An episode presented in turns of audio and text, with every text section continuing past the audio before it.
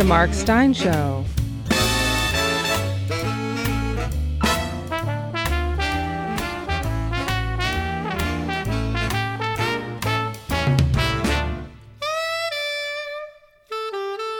And now, here's Mark. May 27th, 2021. We always like to start with a great historical anniversary, and today we have an earth shattering event to commemorate. Four years ago, May 27th, 2017, Alex Scheer? Ed Sheeran? No, Andrew Scheer Andrew Scheer became the leader of the Conservative Party of Canada. We're going to be doing a month of special programming to commemorate this landmark anniversary because he is truly a unique figure in the annals of the world.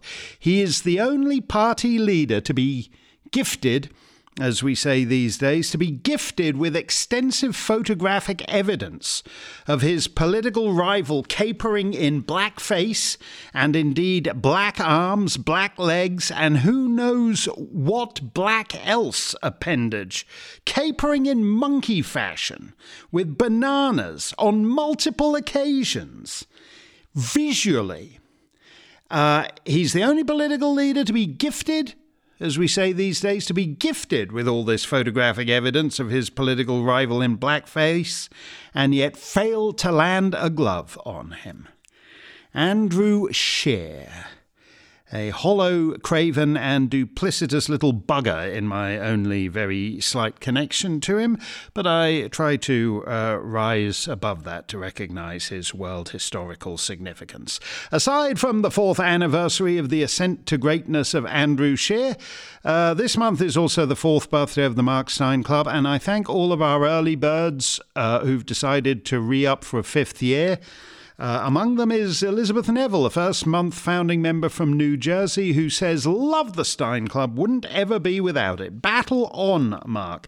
And Jennifer, another first month founding member, and my fellow Torontonian. Jennifer says, Greetings from your biggest fan.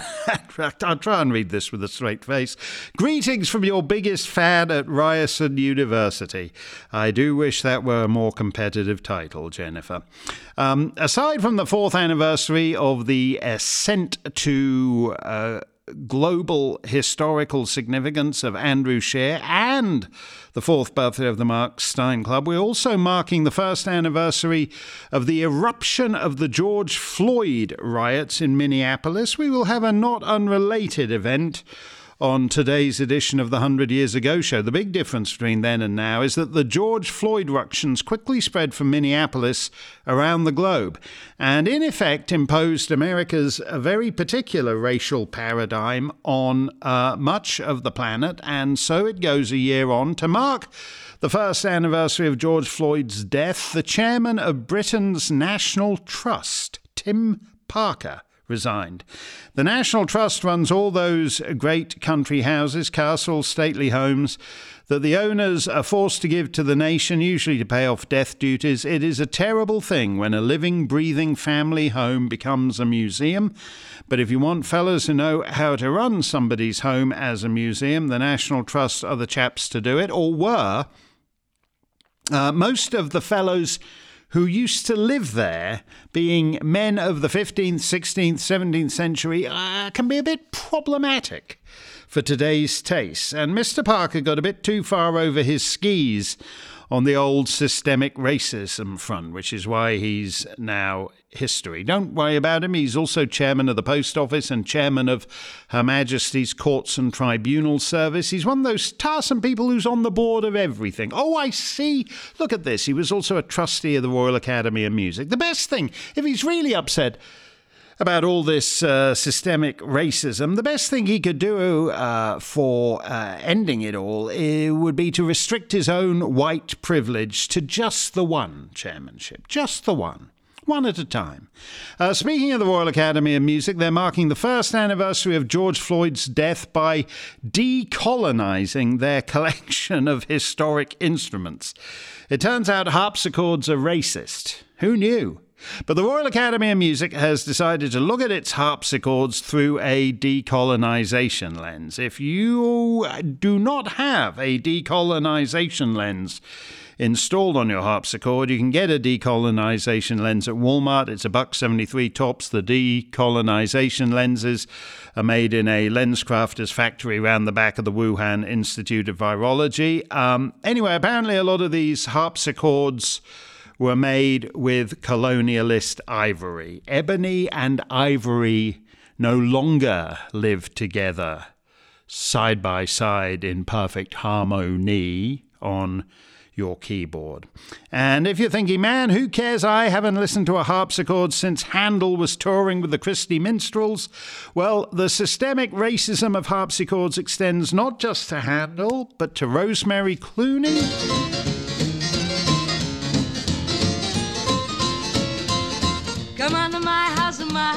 Jimi Hendrix.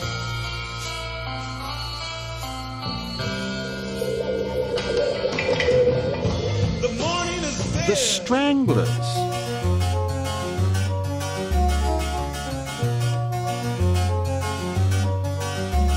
And Tori Amos, wait for it.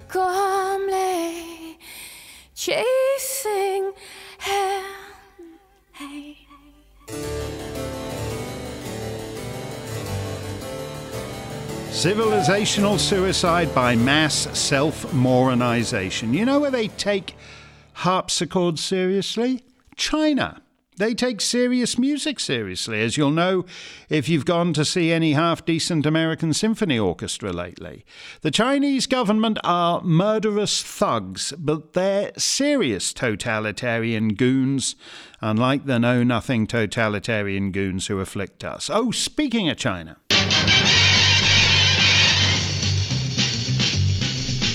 Chinaman, Chinaman friendly neighborhood Chinaman spins a web round the globe while you're calling JK transphobe. Look out, here comes the Chinaman. Is he strong? Listen, bud, he's got Wuhan infusion blood. Is he cruel? Ask a Uyghur. Global Muslim complaints are eager they dig. Don't mess with the Chinaman. In the chill of night, in your best guarded labs. It's your copyright, but he's in and he grabs. Chinaman, Chinaman. Hong Kong's gone up next Taiwan. Can he buy anyone? Let's ask Mr. Joe Biden's son. Too late. Turns out the guy you prayed for already bought and paid for. He's just a Chinaman. Okay, okay. That's enough of that. As regular listeners will be aware, our segment on Chinese penetration of the West honors Eric Shagwell, the California congressman and former presidential candidate, who turned his back on the obvious and found himself penetrated by Beijing honey trap Fang Fang. It's Eric Swalwell's Chinese penetration of the day.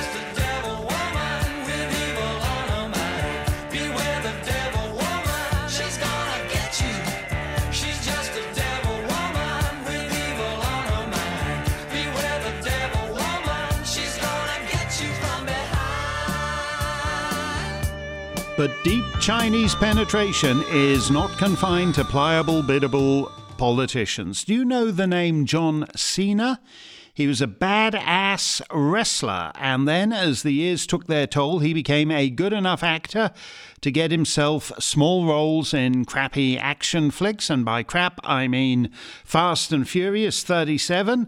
Um, anyway, he was out and about promoting Fast and Furious 52, and he was asked where the movie was opening first, and he said the first country it's opening in is Taiwan. Chairman Xi was furious and because Hollywood actors know who their boss is these days, John Cena issued an apology in Chinese. 你好，中国，就是叫西呢。我必须说，现在，呃，在速度与激情中，呃，我做很多采访，很多很多很多。Do you like the Fast and Furious films? A lot of so called conservative guys do because they're just good old all American action, not like these drippy chick flicks or boring Oscar bait with a lot of Brit twits in them. But there's nothing in the least bit American about Fast and Furious. They're made for young Asian men watching in the vast multiplexes of Wuhan and similar burgs. And the guys who've grown rich appearing in this crap know that. The French used to refer sneeringly to so called globalization as Americanization because all this third rate rubbish was so offensively American to the French. It turns out the Chinese are more sophisticated than the French. They knew ultimately that globalization would mean Sinification as this supposed American icon doing the full kowtow to the Chicoms has just demonstrated. John Cena is as thoroughly penetrated as Eric Shagwell. Don't be a sap. Don't be a rube. There's nothing American about this lousy hack franchise.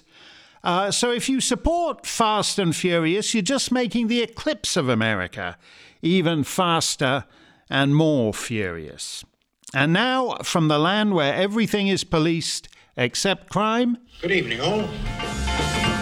It's your Brit Wanker Copper of the Day.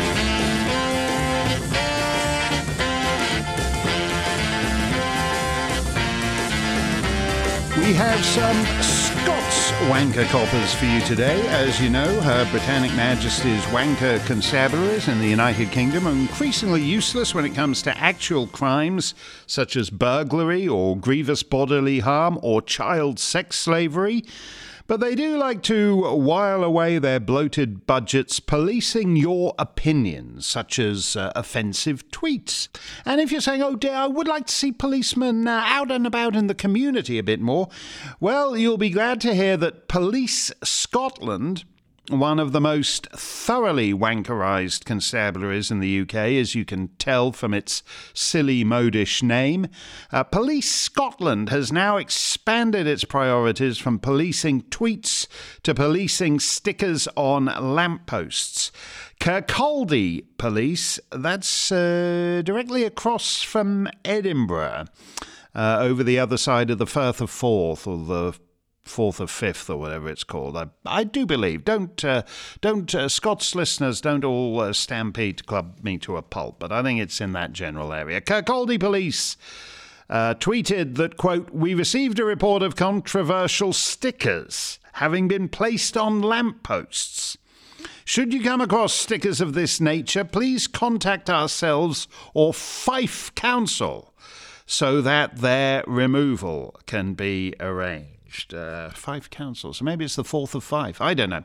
Uh, what was this controversial sticker that had so excited Kirkcaldy police? Well, the sticker said, Women won't wheesht. W H E E S H T, which is some Scottish word meaning to shut up or be silenced. So it means women won't be silenced. Women won't wheesht. Women won't be silenced and Women Won't Be Silenced is apparently a controversial sticker to the characteristically misogynist, old school wanker coppers of Police Scotland who've had it with the bonny lasses, getting a bit lippy and asserting that any wee hen has a right to be heard when you're just scunnered from their pelters and are face down in a vat of fried Mars bars. Oh, no, wait, sorry, my mistake. It's something to do with transphobia, as what isn't these days. Ah, yes, women won't wheesht is a transphobic dog whistle uh, to those women who think that being a woman is something to do with having a vagina, whereas at Police Scotland, they're enlightened enough to know that many women, probably most women in Scotland by now, are hung like stallions, are hung like monarchs of the glen.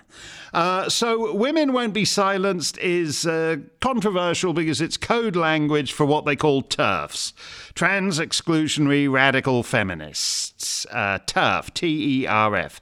Uh, if you're an American visiting Scotland and the restaurant says surf and turf night, do check with the maitre d'. You could be getting far more than you bargained for. John O'Sullivan, who'll be on this year's Mark Steyn cruise, has said many wise things over the years.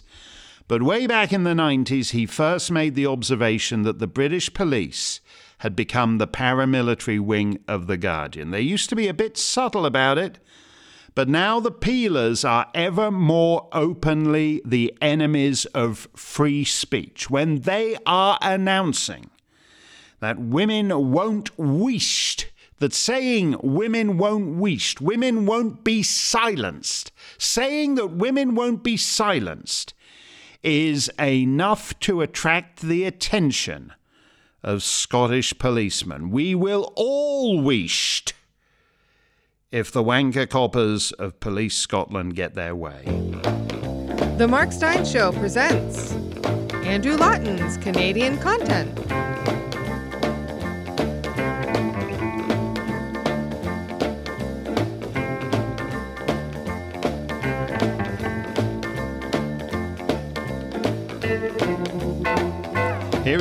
The last United Empire loyalist in Ontario. Thank you, Mark, and a happy belated Victoria Day to you. Victoria Day is a national holiday in Canada named after the very first monarch of a Confederated Canada, Queen Victoria, the great great grandmother of the current Queen of Canada, Queen Elizabeth II. With that out of the way, I should tell you that Her Majesty Queen Victoria is not immune to the cancel mob, not in the least. The Toronto District School Board, in fact, wants to rename Queen Victoria Public School, citing her, quote, racist legacy, unquote. The school board's Planning and Priorities Committee, which strikes me as odd for a school board that clearly doesn't have much in the way of real priorities, has advanced a request that supposedly came from the Black Student Success Committee trying to change the school's name. The school board adopted a motion called Renaming Schools Celebrating the Diversity of Toronto, which determined there are too few schools named after Indigenous or Black leaders or leaders of color, and some schools are in fact named after people with a racist legacy, which has triggered the push to remove Queen Victoria's name from a school that, as a public institution, is actually owned in right by her direct descendant. Now, this is actually a school that has been around since 1887 when Queen Victoria was the current and not the former Queen of Canada. Not a single shred of evidence of Queen Victoria's supposedly racist legacy in that school or in this country has been proposed, but we are nonetheless in an era that, by virtue of being alive in a time before now, you are worthy of cancellation. It's unsurprising this is happening in Toronto, a city that right now is doing a massive review of so called problematic street names and just looking for anything, any street, any park bench, any vestibule that they can strip the name off of because someone's legacy is going to be tarnished by the woke mob. Now, if we go after Queen Victoria, we may in fact have to go after Victoria, British Columbia. Or heck, maybe we can just go after British Columbia itself. A group of politicians in British Columbia's lower mainland are actually pushing the province to consider changing the province's name, the coat of arms, and the flag, which has on it the Union Jack and the crown. It is called British Columbia. Its capital is Victoria. Well, all of that's a little bit too colonial for the woke politicians of 2021. Their resolution says that the province should adopt a more inclusive and historically relevant name that would better reflect the diverse population, and it could be considered a reconciliatory action in consultation with local First Nations. Well, which is it you want? Do you want something that is historically relevant, or do you want something that reflects the diverse population? Because you'd actually be hard pressed to come up with something more historically relevant to the Dominion of Canada than something that respects the Crown and Canada's roots as a part of the British Empire, roots that permeate right through to the government system today. And it was Queen Victoria herself who named the province British Columbia after its initial name of Columbia was given after the Columbia River by explorer Simon Fraser. So, yes, no wonder we have to get all those evil Victorian fingerprints off of this province. And one would hope that the leader of Canada's government would stand up for the country's history, although Justin Trudeau has gone the opposite direction. His office was formerly named the Langevin Block after Sir Hector Louis Langevin, the first Minister of Public Works. But a couple of years back, Justin Trudeau felt he needed to reconcile with the country's indigenous populations, so he stripped away the Langevin Block and made it the office of the Prime Minister and Privy Council. Well, that's nice and succinct, I guess, right?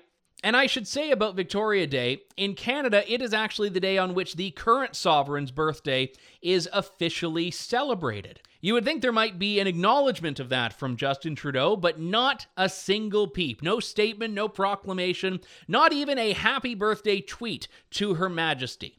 Now, I'm not one for virtue signaling statements and tweets from politicians, but I think it's fair to point out the absence of acknowledging what is a significant day in Canada when just 24 hours later, Justin Trudeau issued a statement on Africa Day and another one commemorating the 75th anniversary of Jordan's independence but not a peep for the day recognizing Canada's founding monarch. Happy Victoria Day, and back to you, Mark. You don't really need me to say anything after that, do you? Let's face it, everything that works in Canada comes from Queen Victoria and those loyal to her. We all know that, and we should be able to say it up front, because it's true. And every modification, such as that crappy Trudeaupian charter of pseudo rights that exist only at the government's pleasure, have made things worse. And yes, I know my touchy separatist chums in Quebec will jib at that, but why don't you get off your derriere and object to the quashing of French culture in Canada, to the de Langevinification of Canada. Langevin means a man from Anjou, which is in France. Why is that suddenly an unacceptable name to put on a building? And as for renaming it, the building where the Prime Minister sits behind his desk all day, or whatever the new name is, that about sums up the creativity of these guys. Why don't they rename Wellington Street uh, named after that unwoke Duke. Why don't they rename Wellington Street uh, the street where all the cars are? Pathetic.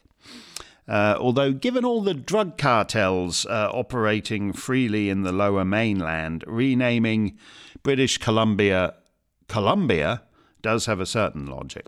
Uh, the Queen should, by letters patent, remove all royal names from Canada and let the woke fascists perish in the void. Keep up to date with the past on the 100 Years Ago show with Mark Steyn. A massacre in Oklahoma. The Tsarist flag flies in Vladivostok. And Dublin burns. It's May 1921. A hundred years from today.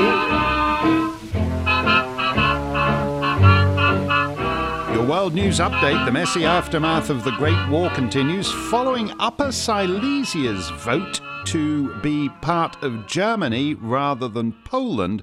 British soldiers, British aeroplanes, British tanks have arrived in the region's capital city, Oppeln, in order to keep the peace between the Polish and German communities. How's it going? Well, fighting has broken out in the city of Butten. There are said to be hundreds of casualties. There were a lot of would be Germans out there. Salzburg province in Austria has voted to join Germany. Both the government in Vienna and the Allied Supreme Council have said the plebiscite is non binding. One day before the deadline for payment, Berlin has delivered 1 billion gold marks to the Allied Reparations Commission.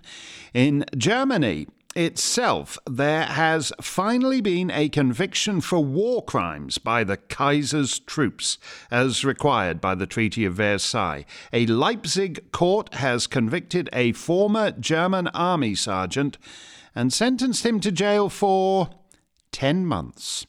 In Soviet Russia, the Communist Party Congress has approved an economic reform plan by Party Secretary Vladimir Ilyich Lenin that will permit limited capitalism for small businesses. The Bolsheviks will, however, retain control of industries such as textiles, transport, leather, and salt. The government will finance its plans with a one third tax on income and for peasants, a one third tax on the value of their assets.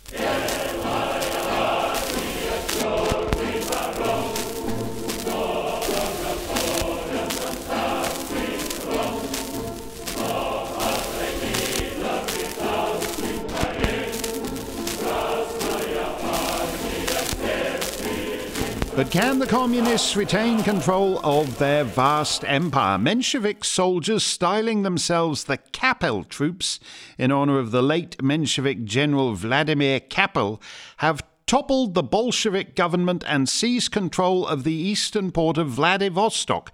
The Mensheviks have also captured the city of Nikolsk, and the Russian imperial flag flies again from government buildings. Meanwhile, there are reports that a Communist Party of Canada has met for the first time in a barn in Ontario.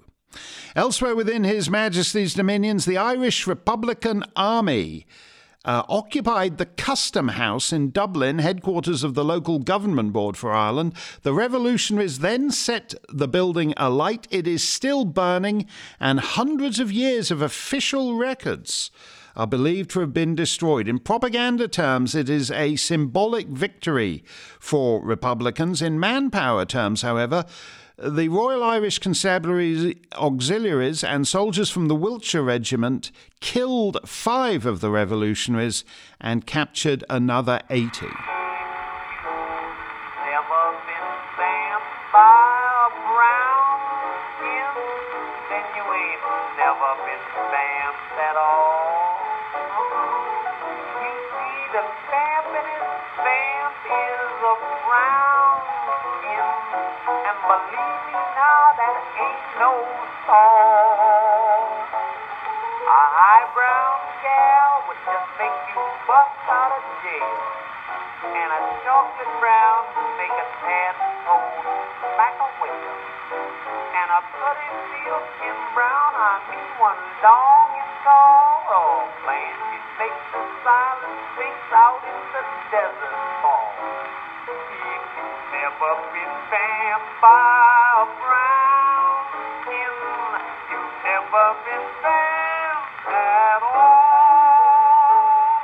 If you've never been vamped by a brown skin, you've never been vamped at all. That's a hugely popular song in New York from Broadway's latest sensation, the brand new all Negro musical comedy Shuffle Along but a brown skin would be advised to proceed more cautiously elsewhere in America.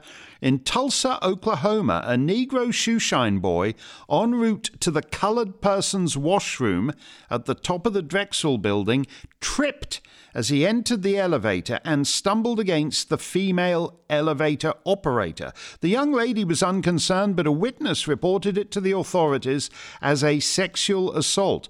The shoeshine boy was taken into custody. The jail was surrounded by hundreds of white men determined to lynch him.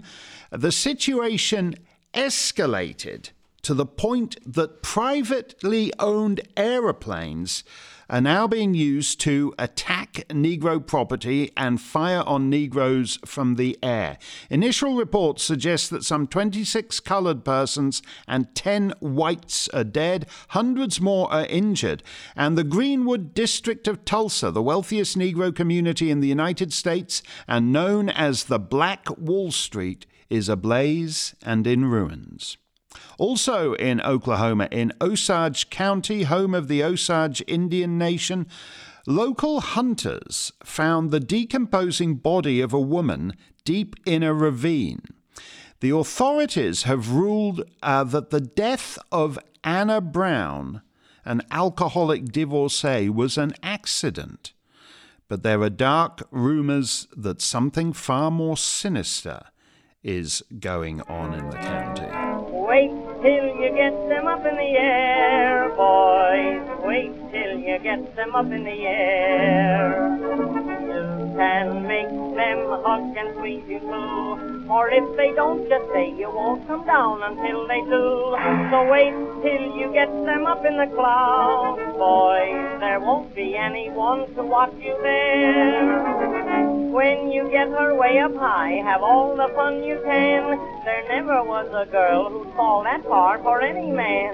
So wait till you get them up in the air, boys up, up, up, up, way up in the air. Getting up in the air is the easy part. Getting back down requires more finesse. The aviator Eddie Rickenbacker was attempting a transcontinental flight and en route dropped leaflets of a Memorial Day address from the head of the American Legion. Up in the air, boys. Up, up, up up, way up in the air. But coming in Cheyenne, he ran into problems and his aeroplane flipped over on a hard landing. Mr. Rickenbacker was very fortunate to survive. No such luck for all seven people aboard a U.S. Army Curtiss Eagle ambulance plane. The tri-motor biplane was making a 140 mile trip from Langley Field near Hampton, Virginia to Bolling Field near Washington when it crashed in Maryland during a ferocious thunderstorm. Five Army officers and two civilians perished. The dead do not include two congressmen and a French diplomat who had been on the outbound flight to Virginia. The three men were taken airsick and chose to decline the return flight. Nevertheless, this is the deadliest airplane accident in America since the age of aviation began. Émile Combes was a transformative Prime Minister of France for two and a half turbulent years at the beginning of this century. Fiercely anti clerical, he was the driving force behind the law on laïcité, the policy of state secularism. 10,000 Catholic schools closed during this period, and thousands of French priests and nuns fled the country. Monsieur Combe is dead at the age of 85 we assume there will be no funeral mass.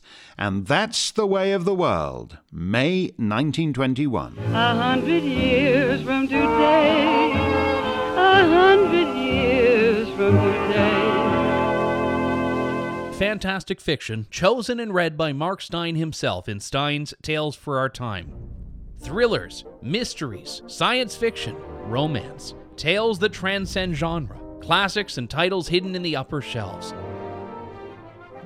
Mark Steyn Club members can listen to the full catalog of nearly four dozen tales for our time. Hear them all by going to www.steynonline.com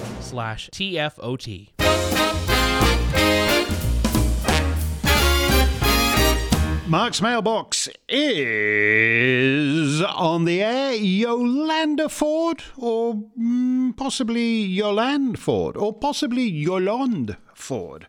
Uh, I'm not sure, but uh, I hope it's certainly one of those three. Uh, she's a Mark Steyn Club member from Victoria, not the racistly named British Columbian capital, but the racistly named Australian state.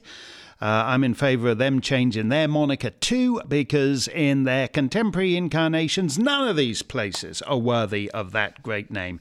Uh, Yolanda Yolande writes uh, During 2020, I listened to your shows, and they were a saviour to a lockdown soul, among other online contributors. No mainstream media, they have been paid too much in government advertising to be impartial.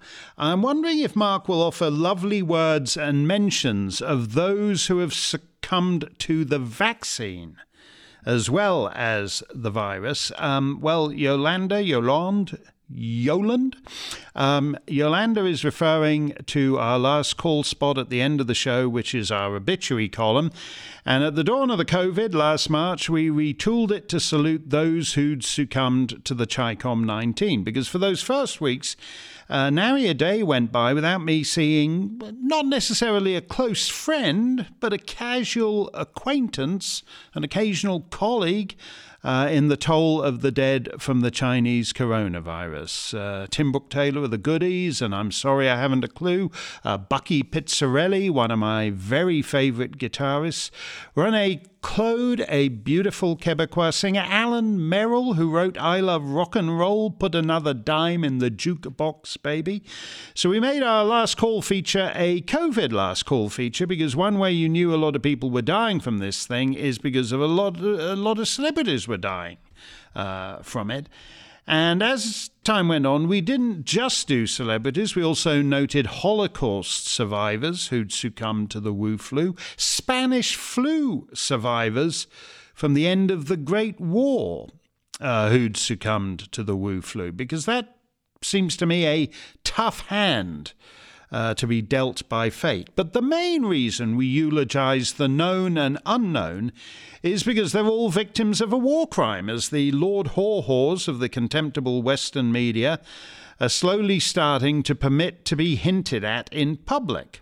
Uh, now that there's a eunuch regime in the White House and nothing's going to be done about it. But Chairman Xi and his Politburo killed these people when they disseminated the Chicom 19 around the world and then lied about it for months. So we toll the names of the COVID dead in order that they shall be avenged.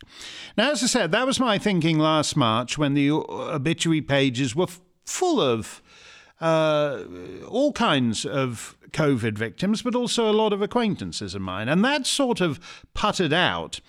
And it didn't putter out because of lockdowns, I don't believe. It puttered out uh, because many of those at risk, the elderly and those with underlying conditions, acted prudently in their own interest.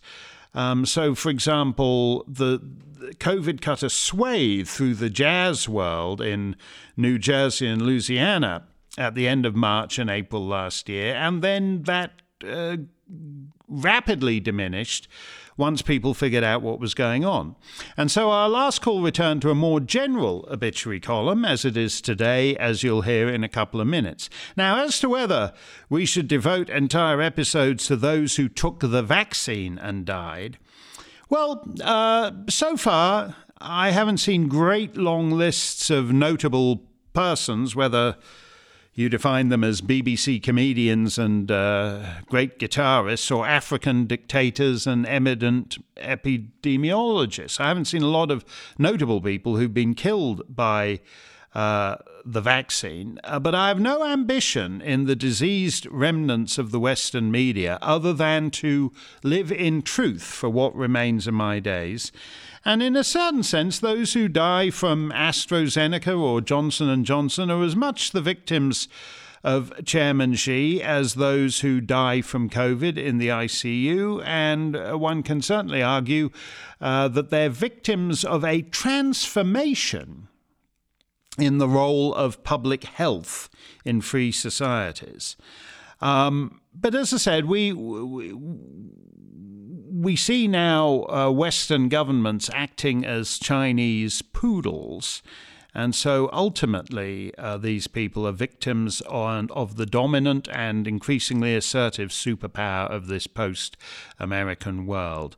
Uh, at any rate, we take your point and we shall watch the death notices with interest and report accordingly.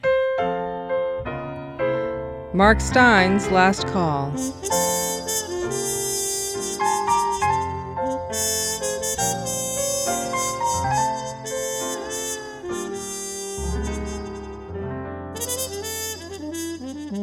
Lorraine Desmond had an enviable career in show business. Indeed, she had about six showbiz careers in one and had been on screen for the entire history of television. She was born in New South Wales in Mittagong, which is just inland from Wollongong, if you're trying to keep your gong straight. And as a little girl, she wanted to be Gracie Fields. When she was 10, the family sailed for England, and by 15, she was a singing cigarette girl. When the BBC restarted its television service after the war, she was on it and hosting shows such as Meet Lorraine and Swing with Lorraine. She was the girl on the Terry Thomas show. I say. Uh, Terry Thomas was one of the biggest British stars on the planet for many years. In fact, in polls of Americans, uh, he was the most recognizable Englishman to them. And Lorraine was by his side on screen and off for a decade. And then she went back to Oz to host her own variety show and to Vietnam to entertain the Australian troops most unusual day. I feel like my away. And as an old native born Sydney sider would say, it's the most unusual day. As an old native born Sydney sider would say, that's Lorraine Desmond modifying the lyric there. She blows the originals in a rhyme, as an old native born Californian would say.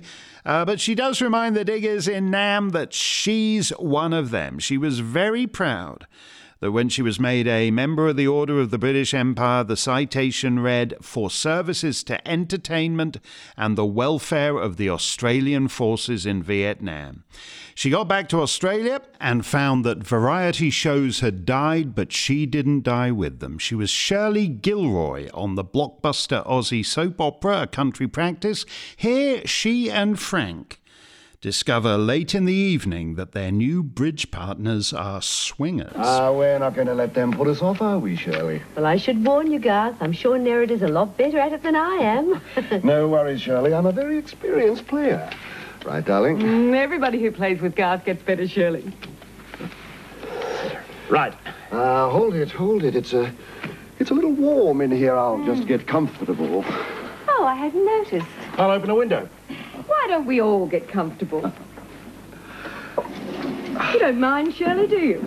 Well, it gives a whole new meaning to that BBC show Swing with Lorraine, but she was having none of it. Do you know what they want to do? They're going, Cheryl. They're going right now. What's with you two? Oh. Frank. Damn it. I was looking forward to a game of bridge. Lorraine played Shirl for over 800 episodes, which I believe is some sort of Australian record, and the old song and dance skills always came in handy on awards shows. Ladies and gentlemen, welcome to the entertainment event of the year. Live from Melbourne's Hyde on Commons, the Australian Television Network proudly presents the 31st Annual TV Week Logie Awards. Ladies and gentlemen, Miss Lorraine Desmond.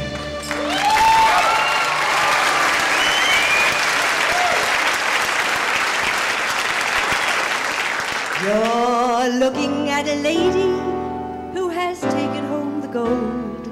Excuse me if I'm blowing my own horn. And I got my little Logie in a loving stranglehold before half the cast of Home and Away were born. I gather she wrote her own special material on such nights, and it wasn't bad. All Lorraine really wanted to do was write lyrics for musicals. And her popularity as a performer got in the way of that. But she wrote a couple of shows, and they were very credible. And she was a hit to the end, unlike her former love and mentor, Terry Thomas, whose last decade was truly pitiful. He was sick and broke and alone. Lorraine Desmond was never a star in America, but she had her moments. Here she is with Jack Benny. But, Lorraine, I did enjoy my stay in Australia last summer, and I loved the audiences in Sydney and Melbourne. You were a big hit with them, Jack. And I understand after we finished those two engagements, you were going to do a one-man show in the Aborigine country. The Aborigine country? Yes, that's where they have those wild, primitive tribes in the outback. Oh. Oh, yeah. Well, I was supposed to do a show uh, for those fellows, you see, but I canceled it when I found out they had me billed as the American hors d'oeuvre.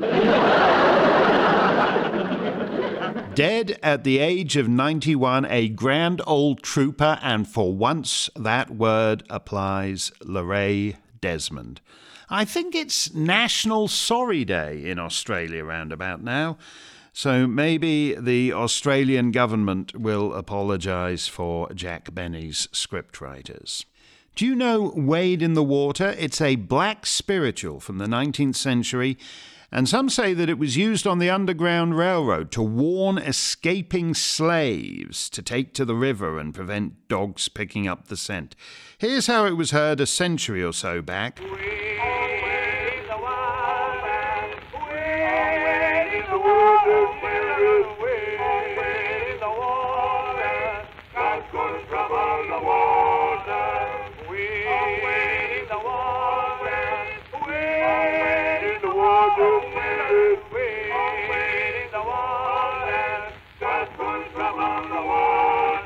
But sometimes someone hears something quite different in a piece of music.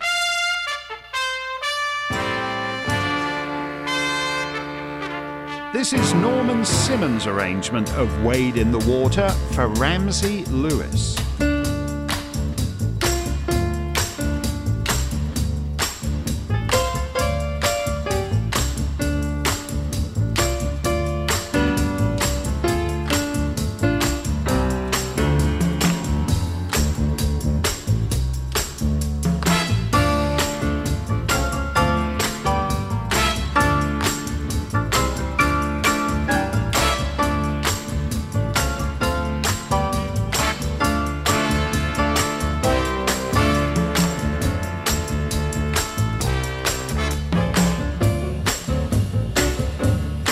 This was a big hit for Ramsey Lewis in the 1960s, A Long Way from the Underground Railroad. I recall a dolly bird in bikini top and capri pants plashing in the water on the picture sleeve of this single. Wade in the Water, arranged by composer and pianist Norman Simmons, who died this month at the age of 91.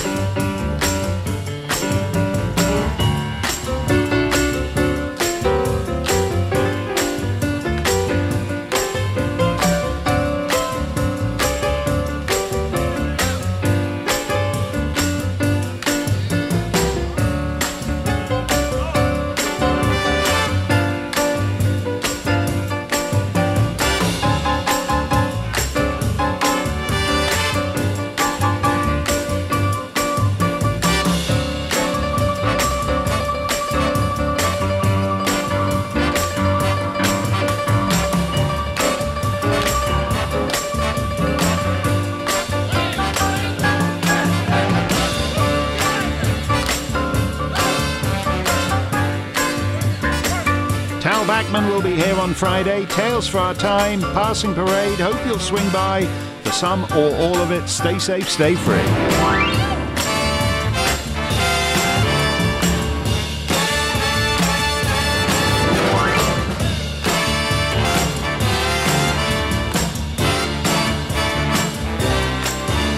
Join us next time for another edition of The Mark Steyn Show.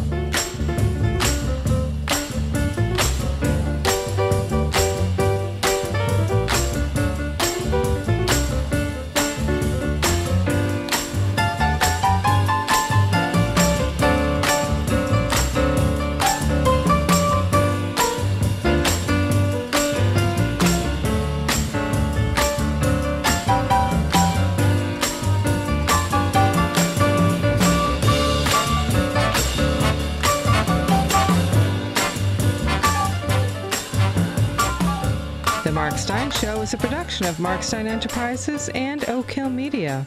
All rights reserved.